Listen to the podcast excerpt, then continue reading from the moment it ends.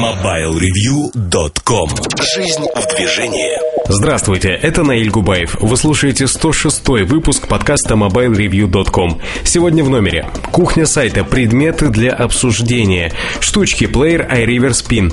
В особом мнении связь третьего поколения. В обзоре новинок Nokia N97. Также в ближайший час новости и мобильный чарт. MobileReview.com Особое мнение меня в очередной раз просят э, на нашем форуме э, в разделе подкасты поразмышлять о третьем поколении 3G в применении к России и с чем связаны там задержки. Помнится, в свое время я утверждал, э, комментарии на радио были и в прессе, о том, что проблема в Москве с расчисткой частот, она, в общем-то, яйца выеденного не стоит. В Королеве там сходные частоты занимают противоракетная оборона Москвы и э, говорилось о том, что там уйдет полтора-два года на расчистку частот. ВОЗ и ныне там. Основной предмет, в общем-то, тут торговля между военным ведомством, сколько операторы должны ему заплатить за новое оборудование, которое стоит не копейки. Порядок суммы это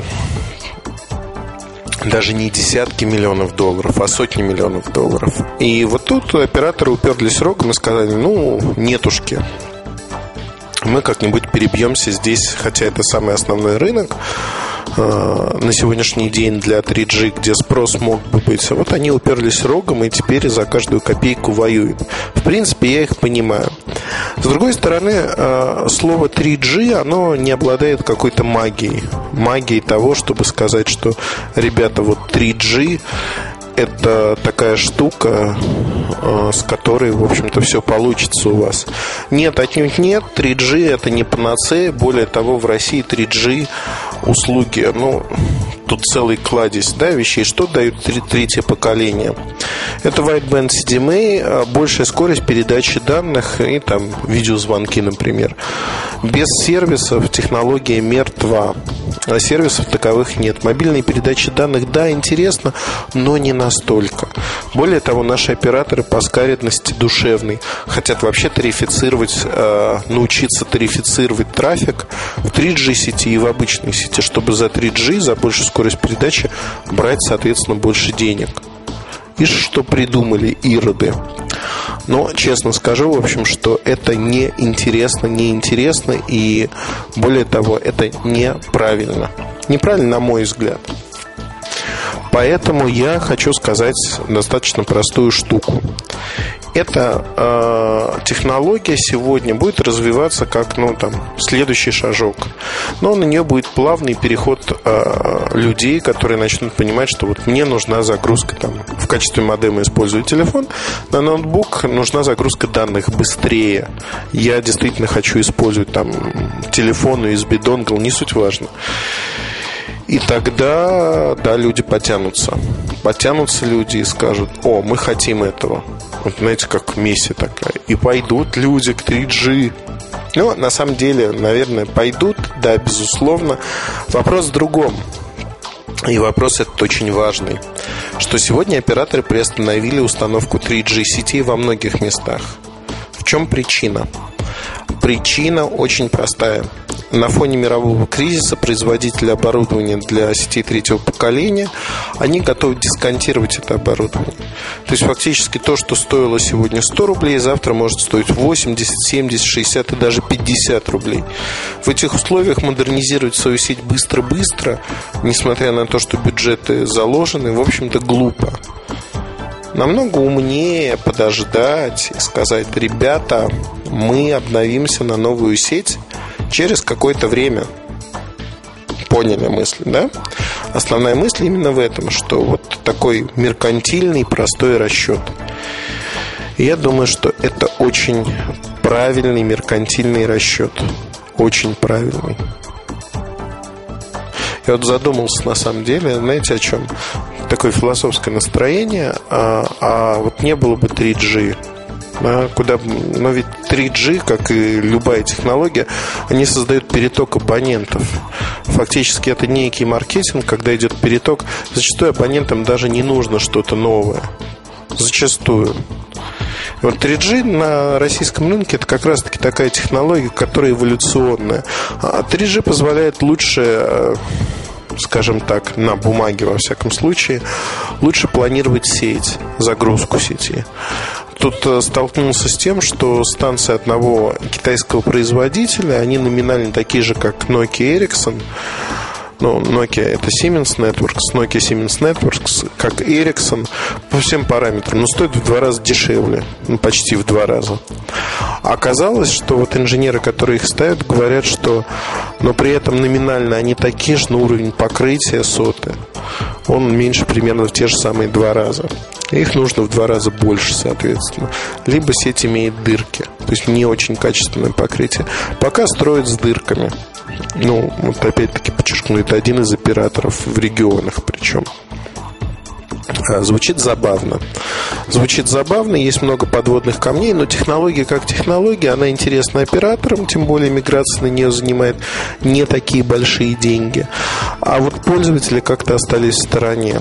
И когда звонят коллеги-журналисты с радио, телевизионщики, очень часто возникают такие вопросы, знаете, а вот там-то появился 4G, что с ним будет?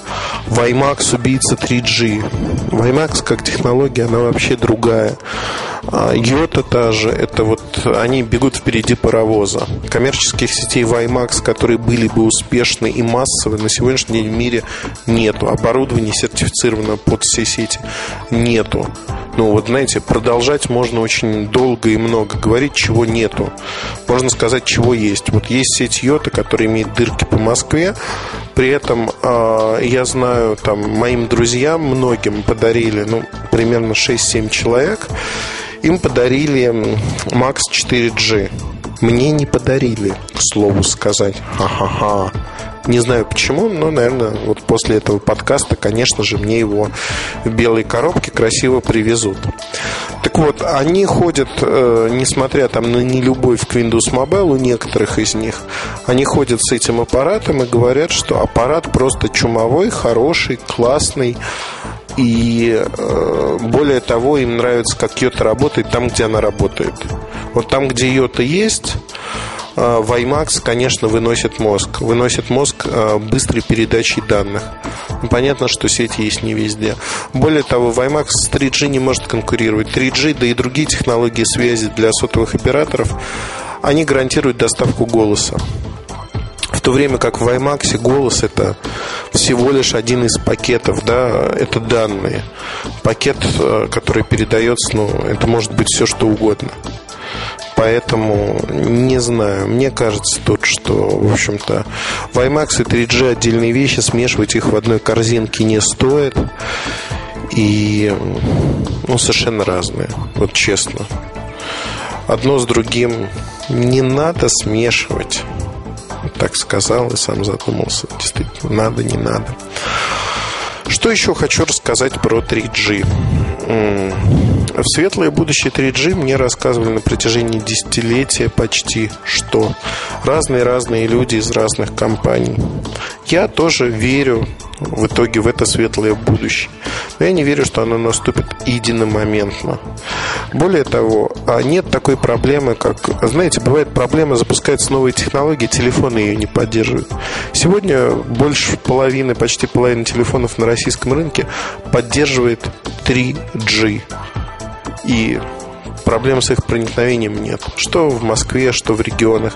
Такие аппараты есть. Людям нужно вставить только новую сим-карточку а, зачастую. И все, и начать пользоваться, в общем-то, всеми плюсами быстрой связи.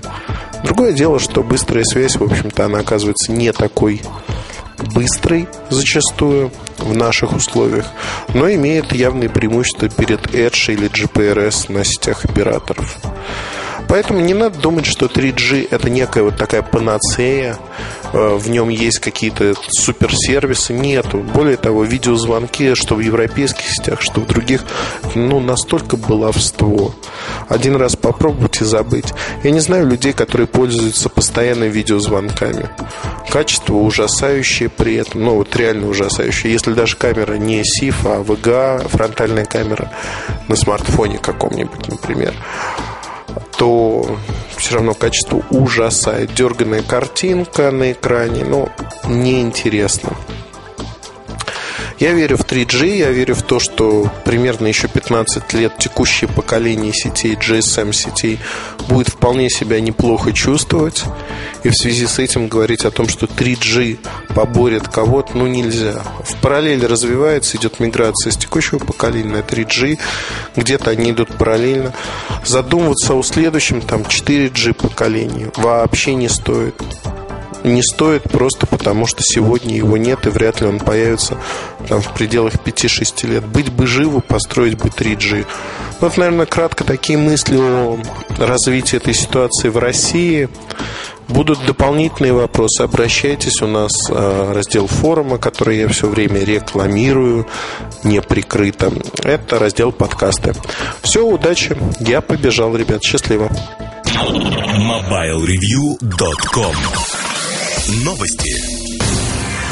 Intel расставила все точки в вопросах, как отличить ноутбук от нетбука и нетбук от мобильного интернет-устройства MIT.